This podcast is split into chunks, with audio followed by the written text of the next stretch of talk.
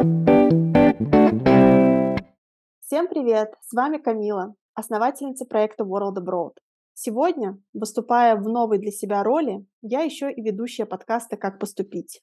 Это подкаст про поступление со стипендией, волонтерство и построение карьеры за границей. Разговаривая с ребятами, которым удалось добиться успеха в этом деле, мы развиваем мифы и мотивируем вас на свершение и на веру в себя. Сегодня гость нашего выпуска – это Дин.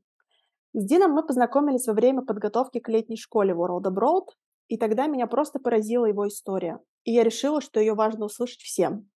Дин не просто поступил в США с полным финансированием, но он сменил специальность с традиционной и одобряемой обществом на то, чем искренне хотел заниматься. А еще он не просто получил стипендию Fulbright, но и совмещает ее с ассистентшип. Но поподробнее обо всем мы спросим у самого Дина. Дин, привет! Привет, привет. Дин, расскажи, пожалуйста, немножко о себе. Откуда ты, где и на кого учился, и где находишься сейчас? Я родился в Казани, в России. Я отучился в Казанском федеральном университете по специальности менеджмент. Потом в какой-то момент я решил, что это не мое, и я сменил полностью свою профессию. Я начал танцевать, работал в профессиональной труппе в Казани, в камерном балете «Пантера». И в какой-то момент я решил, что мне нужно глубокие образование, знания, и решил поступить за границу, особенно в Соединенные Штаты Америки. Сейчас я учусь в Arizona State University, получаю свой master's degree, MFA in dance, то есть в танцевальной области. И да, живу в Аризоне. Класс. Расскажи, пожалуйста, ты всегда рассматривал для себя профессиональную карьеру в танцах, потому что, как мы уже поняли, ты сначала поступил на менеджмент, да, то есть что помогло тебе решиться, так поменять специальность, и как ты принял вообще это решение? Конечно же, это не было моментальным решением, не в одночасье. Когда я только начал танцевать, а, я не думал про про профессиональную карьеру в области танцев вообще. Это было это было такой моей отдушиной, наверное, а, на стороне от всего, от всей академии, от всей личной жизни и так далее. Какой-то момент я начал понимать, что меня не устраивает, э, моя специальность. Я разочаровался в выборе своей специальности, наверное, потому что я понимал, что это не мое, я не хочу в этом двигаться. А танцы приносили мне огромное удовольствие. Я понимал, что со временем я, скорее всего, хочу завязать свою жизнь с искусством, со сценой, в принципе, с танцами, и хотел бы построить свою карьеру именно в этой области. Не скажу, что это было тяжело, наверное, тяжелее было бы остаться в менеджменте и, поним... и жить с этим всю жизнь, понимая, что это не то, что мне нравится, и я буду в какой-то мере страдать. Смотри, мы на самом деле в своем проекте тоже всегда про это рассказываем, но и вообще есть такое понимание, что вокруг любой стипендии, особенно такой, как, например, Fulbright, да, или если мы говорим прям про другие стипендии, тоже как Чивнинг, например, есть э, флер того, что они как бы выдаются на какие-то социально значимые специальности, знаешь, там на экологию, на права человека и так далее, и так далее. Переживал ли ты, что тебе вот на танцевальную специальность э, не дадут стипендию? Танец был в списке дисциплин Фулбрайта, и было поэтому меньше опасений по этому поводу. То есть я понимал, что им нужны не то что танцоры, а студенты в области танцев. И, наверное, скажу так, что на самом деле любую специальность можно применить по направлению к решению социальных вопросов, социально важных вопросов. И причем не дисциплина, наверное, социально важна, а больше то, что ты собираешься сам делать внутри этой дисциплины. То есть, например, в моем случае танец — это как, так скажем, инструмент, как, который можно применить э, для разных сфер, для разных областей например, освещение социальных вопросов через искусство. У нас, например, кто-то делает в университете работы, посвященные вопросам экологии или проблемам расы, или ЛГБТ-комьюнити. Также танец непосредственно можно применить э, в терапии, это танцевальная двигательная терапия, то есть в целях исцеления и так далее. То есть это все социально важно, даже есть, несмотря на то, что есть такая такой стереотип, что «а, танец — это так несерьезно, это всего лишь веселушки ваши» и так далее. Нет, на самом деле абсолютно любую профессию можно применить в сторону вот, решения социальных важных проблем. Главное знать, как это делать и зачем ты это делаешь, и, и почему, наверное. Хорошо, поняла тебя. Расскажи теперь немножко про свою заявку на Fulbright. Расскажи, а, у кого ты брал рекомендации, потому что тоже вот такой интересный факт, который ребята часто задают, что Есть ли смысл вообще брать, например, рекомендации от кого-то там, из твоей старой отрасли, да, если там учился Мгм. по менеджменту, или нужно как бы все забыть про это и брать там, например, да, и ты, ты был в танцевальных студиях, оттуда, наверное, брал. Такое, наверное, отступление скажу, что смысл есть всегда, даже если ты меняешь профессию, потому что некоторые профессора могут, а, показать, э, ваши академические скиллы, академические направленность, как ты изучаешь, зачем ты изучаешь, какие у тебя, а, критические, аналитические способности. То есть это можно осветить больше в таком персональном плане, не то что в специальности. Да, дл для меня, не наверно, не было смысла брать, э, рекомендацию от моих профессоров в области менеджмента. Мой основной акцент- это был на опыт, на танцевание.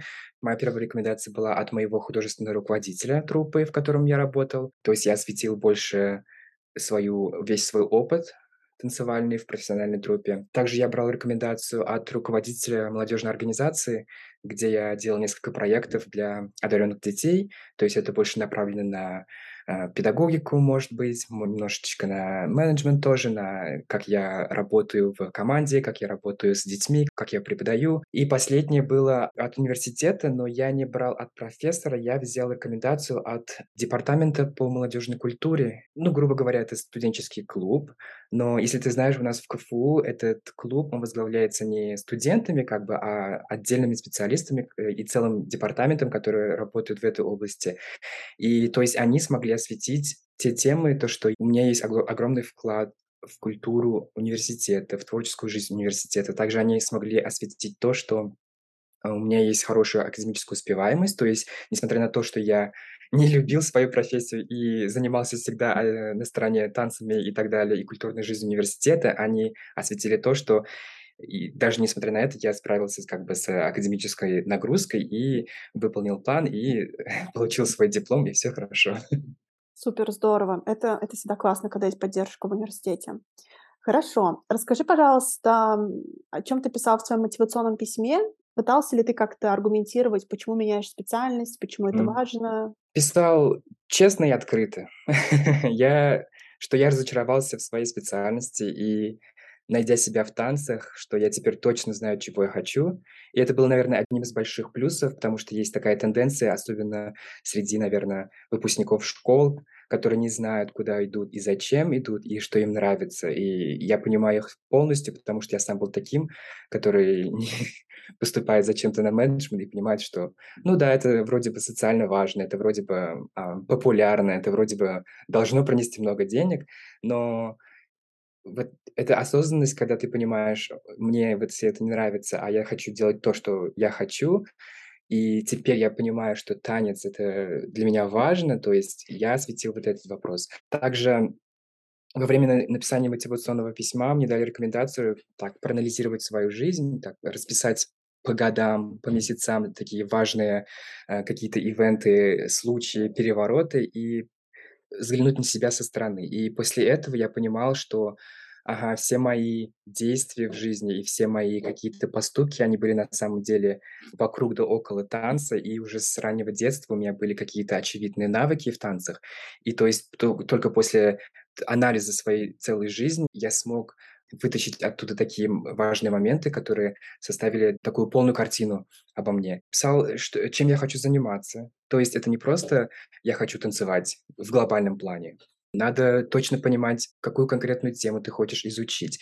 Может, есть какие-то пробелы в современных исследованиях и так далее, и ты хотел бы изучить конкретную проблему и применить какой-то новый инструмент на решение новой проблемы. То есть надо знать точнее, что именно ты хочешь изучать. Возможно, эта тема поменяется тысячу раз. Это нормально, это, э, это вполне приемлемо, потому что люди понимают, что мы каждый раз эволюционируем, и, возможно, во время обучения ты полностью поменяешь свое как бы направление research а, но они должны видеть, что у тебя есть огромная заинтересованность, у тебя есть огромные знания и как бы понимание этой области, и как эту область можно применить либо для своей жизни, либо для социума, и какие конкретные, например, ам, исследования можно делать, а, в этой в этой области. Осветил опыт, э, что я работаю в профессиональной труппе, что у меня есть практические навыки в области танца, я хотел бы теперь получить такие глубокие фундаментальные теоретические знания, чтобы полностью развиваться в этой области более-менее комфортно. Потому что я всегда понимал, что я какие-то вещи делал не по знанию, а по интуиции или потому что это мне нравится и так далее. Поняла, спасибо, очень интересно. Надеюсь, что ребята все тоже возьмут на вооружение твой такой комплексный подход к себе и к тому, чем ты занимаешься. А как мы все знаем, Фулбрайт — это достаточно долгий, да, долгий процесс отбора. То есть ты там подаешь в мае, да, и там сколько, почти полтора года до того момента, как ты наконец-то приезжаешь. Расскажи немножечко, когда ты получил сообщение, что тебе дали стипендию. Можешь рассказать, не знаю, какие у тебя были эмоции? Верил, не верил? Это было что-то неописуемое, наверное, не знаю. Это случилось после ковида. То есть в октябре, как раз в день моего рождения мне пришло. Ага, ничего себе. Это был просто сюрприз э, года, да. Мне пришло оповещение, что да, я отобран как финалист Фулбрайта, но за этим очень много там всяких "но", всяких минусов. То есть да, вы отобраны, э, как финалист Фулбрайта. Следующий этап- это поступление в университет. Если университет тебя не принимает, то как бы ты не поступаешь. Там еще очень много было вопросов по, э, карантину и по международным перелетам, я помню. И то есть нам уже организатор всегда говорила: "Да, вы выиграли, но у нас очень есть очень много вопросов по поводу перелета, по поводу получения визы. Тогда еще американское посольство в России начинало закрываться. И то есть это тоже было очень много проблем и вопросов. То есть я понимал, что да, я выиграл эту э, фулбрайтовскую стипендию, но в какой-то момент я понимал, что есть огромная вероятность, что я, ну, как бы просто не поеду. И нам организатор тоже говорил, как бы есть вероятность, что вы не поедете, либо поедете на следующий год, либо через год, либо три. Ну, то есть такие э, сомнительные вопросы. Это было очень непонятно, это было очень страшно, но я, ну, я внутри знал, что я окажусь там, где, где я хочу, где мне надо быть. Супер. А визу, наверное, через Казахстан делал, нет? Нет, тогда еще нам разрешили сделать визу в Москве, в посольстве, но он был уже почти закрыт. И то есть имя а специально для Фулбрайта сделали конкретный день, чтобы не то что открыть посольство, а вот назначить нам собеседование всей группой, потому что я помню, уже тогда туристические вроде прекратились, и только вот конкретным группам а, выдавали визы. Хорошо. На самом деле, ребятам очень часто бывает интересно послушать не только про поступление, но и вообще про то, как тебе Аризона, вот когда ты приехал, там, не знаю, вышел из самолета, что ты почувствовал? Это, наверное, первый раз был, когда ты был в Америке, ну или, по крайней мере, в Нет, это Аризоне? второй раз. А, второй. Ну, в Да. Аризоне, наверное, первый, да? В Аризоне первый, да. Да. Как тебе вообще, насколько, не знаю, какие ты испытал эмоции, насколько это отличается от того, что мы думаем все а, про Америку, да? В основном про Америку все думают, что это небоскребы. Нью-Йорк, да? Мне очень нравится Аризона. Понятно, что очень жарко, очень много людей жалуются. Не знаю почему, но я прям наслаждаюсь этой жарой. 40 градусов, 45, я переношу это очень классно, очень легко, я скажу. И теперь у меня, наоборот, обратный процесс. То есть, например, уже 20 и 15 градусов для меня ощущается очень холодно, и мы уже тут носим э, свитера уже в 20 градусов. То есть а- организм адаптируется очень быстро к новым условиям. Комфортно, интересно обучаться. Да, Америка, она другая, она не не всегда мегаполисная, не всегда высотки и так далее. Я живу в таком маленьком городе, э, кампусный город, я бы сказал, одноэтажная Америка. И на самом деле есть какие-то тоже очень прекрасные вещи в такой Америке. Это не только, вот знаете, Нью-Йорк или Лос-Анджелес. На самом деле такая одноэтажная Америка очень ам, аутентичная, я бы сказал. Она тоже очень э, интересная для experience а, так скажем. Очень нравится. Да, по-другому немножечко, чем я представлял.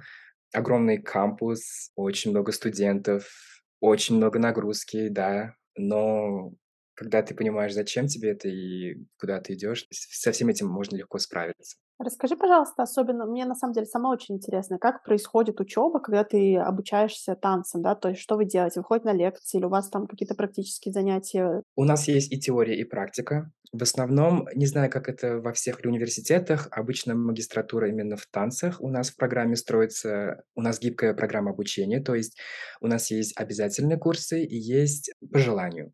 Я беру какие-то курсы по теории, то есть это философия танца, это соматика, то есть изучение, как тело влияет на мозг и vice versa. У нас есть педагогика, креативные практики. методы исследования, то есть такие фундаментальные вещи, которые надо знать, надо понимать.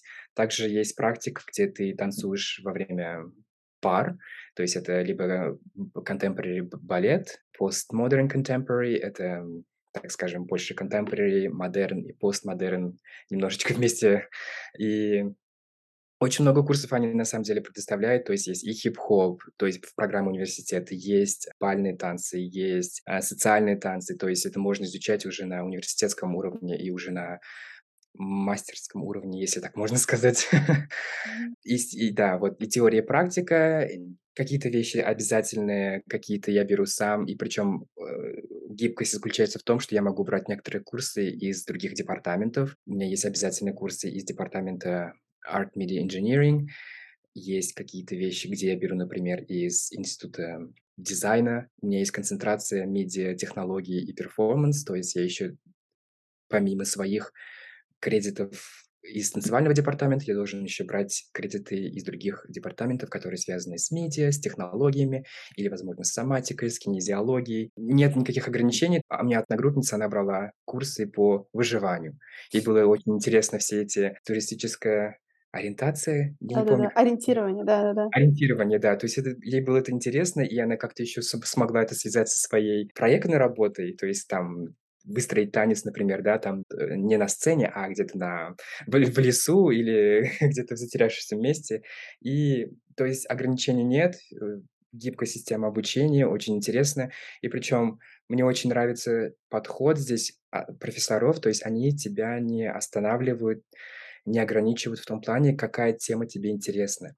Если ты им предложишь какую-то очень странную тему, которую никто никогда не слышал, и это звучит очень необычно, то есть они никогда не скажут, слушай, нет, давай-ка вот по программе пойдем, давай-ка вот переименуем дипломную работу, как у меня это было в России, давай-ка переименуем твою дипломную работу, потому что он не совпадает с нашим планом, и поэтому они тут такого нет. Они говорят: "Да, конечно, пожалуйста, давай будем искать профессоров, которые знают, которые эту область, и они смогут тебе помочь". И можно найти курсы, которые тебе интересны, которые тоже связаны с этой необычной темой.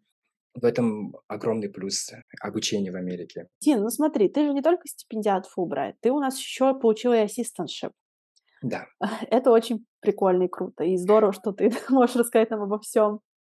Расскажи, э, как ты вообще узнал, что есть такая штука, как ассистентшип, и как Мгм. ты подавал заявку? Э, на самом деле меня назначили. Это не я подавал заявку, а меня назначили на ассистентшип. Это, наверное, исключение в моем департаменте. То есть многим студентам назначается teaching assistantship, то есть ты должен преподавать какой-то курс для в основном non non-majors, то есть студенты, у которых танец не основная специальность. И мне прислали уже назначение где-то в мае, когда еще даже Fulbright не разглашал никакие основные финальные решения, потому что надо было уже заранее решить, что кто будет преподавать конкретную дисциплину. Они уже заранее меня назначили на курсы по teaching training, то есть до отъезда в Америку я где-то два-три месяца проходил онлайн teaching тренинг, чтобы быть, э, способным преподавать в американской среде.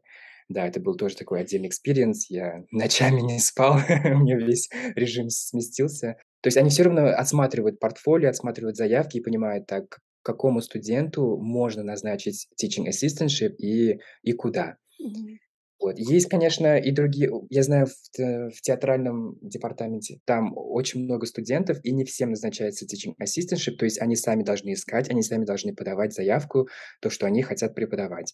В основном, из чего у них состоит заявка, это просто изъявить желание, то есть у них там заполняется анкета, application, что ты хочешь преподавать.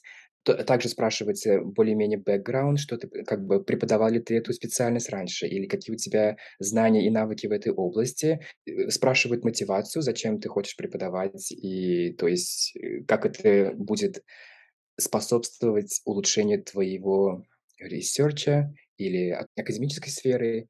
То есть это все равно должно быть связано с основной специальностью. Но я у тебя в резюме увидела, что ты еще преподаешь йогу и пилатес. У меня всегда меняется, то есть первый семестр я преподавал Modern Contemporary, потом обычно специально меняют, чтобы у нас был такой более-менее diverse experience. А потом я преподавал йога-пилатес 2 кур а, 2 семестр. Вот 3 семестр я сейчас оп опять преподаю contemporary modern. Ты не переживал, что тебе не только учиться нужно на английском, а еще и преподавать? То Мгм. есть, какая-то повышенная ответственность? Ну, конечно, переживал. Это был огромный стресс. То есть преподавать на английском языке, э, я просто я не представлял, как это будет делать. Мне очень сильно помогло, что у меня был teaching training до приезда в Америку. То есть я понимал уже, что от меня ожидается, какие инструменты используют в преподавании именно в танц не не то, что даже в танцевальной области, а в общем в Америке. То есть как правильно себя вести со студентами, что можно говорить, что нельзя говорить.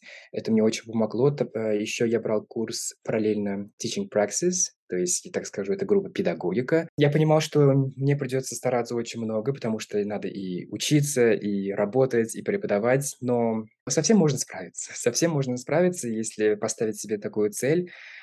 И тем более есть очень много плюсов от, э, преподавания. У нас они делают reduction от tuition, то есть какая-то часть tuition просто вычитается, просто потому что ты преподаешь. Потом еще дополнение к этому тебе начисляется зарплата. Как бы тоже очень важно жить в Америке. Это точно. Получается, у тебя есть и стипендия, и зарплата, то есть ты совмещаешь. Это разрешается по условиям Фулбрайта? Нет. По условиям Фулбрайта мы не имеем права работать ни в кампусе, ни outside of campus. И если ты получаешь какую-то стипендию или какую-то работу, ты можешь работать, но ты, во во-первых, должен, а, мотивировать, зачем тебе эта работа, насколько она связана с твоим ресерчем или с твоей академической работой и так далее. Мотивировать. И второе Они могут тебе дать эту работу, но потом вычитать сумму зарплаты из стипендии. У меня не вычитают, потому что я смог доказать, что у меня есть дополнительные академические расходы. То есть из-за моей концентрации, которая называется Interdisciplinary Digital Media and Performance, я должен брать вот эти вот технологические курсы, где очень много требований. Там компьютер должен быть вот, вот такой силы, ты должен приобрести вот такое оборудование. Я действительно трачу эти деньги на свое обучение, на покупку оборудования, либо на аренду каких-то там помещений, либо аренду, э, лаборатории. То есть я каждый раз доказываю, что у меня есть, помимо моих обычных расходов, у меня есть именно академические расходы, и что фулбрайтовская стипендия не покрывает все мои расходы, и вот мне нужно работать без вычета зарплаты. Это необычная практика, но это возможно, да. Но это опять доказывает, что, в принципе, все flexible, всё поддаётся переговорам, да, Да, то есть нужно пробовать. Хорошо, а расскажи, пожалуйста, вообще, ну, понятное дело, что без деталей, но как тебе вот вообще стипендия? Хватает ли её только на базовые расходы или, может быть, удаётся там попутешествовать, что-то себе там прикупить или или, скопить что-то? Ну, да, на базовые расходы хватает, не жалуюсь. И понятно, что я не сильно трачусь, там, не хожу по ресторанам и так далее. Все равно ограничиваю себя, потому что, обычно дается стипендия, которая средняя по либо штату, по либо твоему городу, или, университету. И, судя по каким-то исследованиям, у нас из ребят делали, фулбрайтовская стипендия не адаптировалась последние там 5 лет по инфляционным там движениям. Я не знаю, как это все по-экономически правильно говорится. То есть, на самом деле, траты намного больше, чем как бы они рассчитывают, но хватает. Если как бы адекватно строить свою жизнь, то есть готовить дома, например, или брать какие-то мил-планы на кампусе, то есть как-то экономить, то можно можно и накопить, и хватает на базовые вещи. Да, я путешествовал. Наверное, проблема в путешествии даже не в деньгах, а во времени. То есть, э, весь семестр у меня как бы нон-стопом как бы обучение, обучение, обучение, и я у меня нет возможности путешествовать. Да, во вром во время брейков можно. Я ездил в прошлом году, по-моему, я и в Майами слетал, и в Нью-Йорк. Спасибо тебе большое. Наверное, будем завершать. И напоследок, может быть, есть у тебя какой-то совет для тех ребят, которые вот всю жизнь мечтали, там, я не знаю, заниматься танцами, фотографией, кино, да, всем чем угодно, а занимаются сейчас, там, не знаю, юриспруденцией, экономикой. Что ты можешь посоветовать как человек, который смог найти свое дело? Во-первых, слушать себя, понять, что тебе действительно интересно. Второе- это не вестись на социальные какие-то популярные вещи или принятые вещи, или то, что как будто бы кажется, что принесет много денег. Это не основной фактор в как бы, наверно, карьеры и жизни. То есть надо идти всегда то, что тебе интересно, то, что тебя зажигает. любая специальность любая специальность будет очень тяжелой, а, требует времени, сил в в обучении, в карь как бы в росте, очень много энергии и так далее. Но если эта специальность тебя зажигает и нравится, то все эти трудности будут очень легко преодолимые. Если же это что-то извне, то есть какая-то специальность, которая вроде бы популярная, вроде бы классная, но я не получаю от этого восторга, то все эти трудности в какой-то момент, наверное, уже накроют, и придёт какой-то тупик, э, в карьерном росте. Самая главная вещь, наверное, вот постоянно анализировать, что тебе нравится, зачем ты это делаешь, постоянно рефлексировать, какие у меня ценности, что бы я хотел делать. И, наверное, вот эта вот фраза очень популярная и, возможно, не совсем иногда прави ну, как бы не совсем для всех превратить своё хобби в работу. Ну, то есть я смог это сделать, потому что я понимал, что я не хочу свою тратить свою жизнь на то, что надо делать, а я хочу делать то, что я хочу делать. Я ра работаю, но я не воспринимаю свою работу как работа. Это не отдельное от меня что-то. Это это я, это моя личность, это мой интерес. Я развиваюсь в этом полностью. Спасибо большое, Дин. Я я была уверена, что этот выпуск будет супер классным, очень мотивирующим. Спасибо тебе большое, это было супер. А, я надеюсь, что ребятам, да, понравилось. Хорошо, ребята, всем спасибо за то, что слушали нас. Эм, с вами был подкаст "Как поступить". Вы можете подписаться на нас в "Инстаграме", в "Телеграме" для того, чтобы следить, а, за новыми историями успеха, а также узнавать больше про разные стипендии и советы от нашей команды. Всем спасибо, всем пока!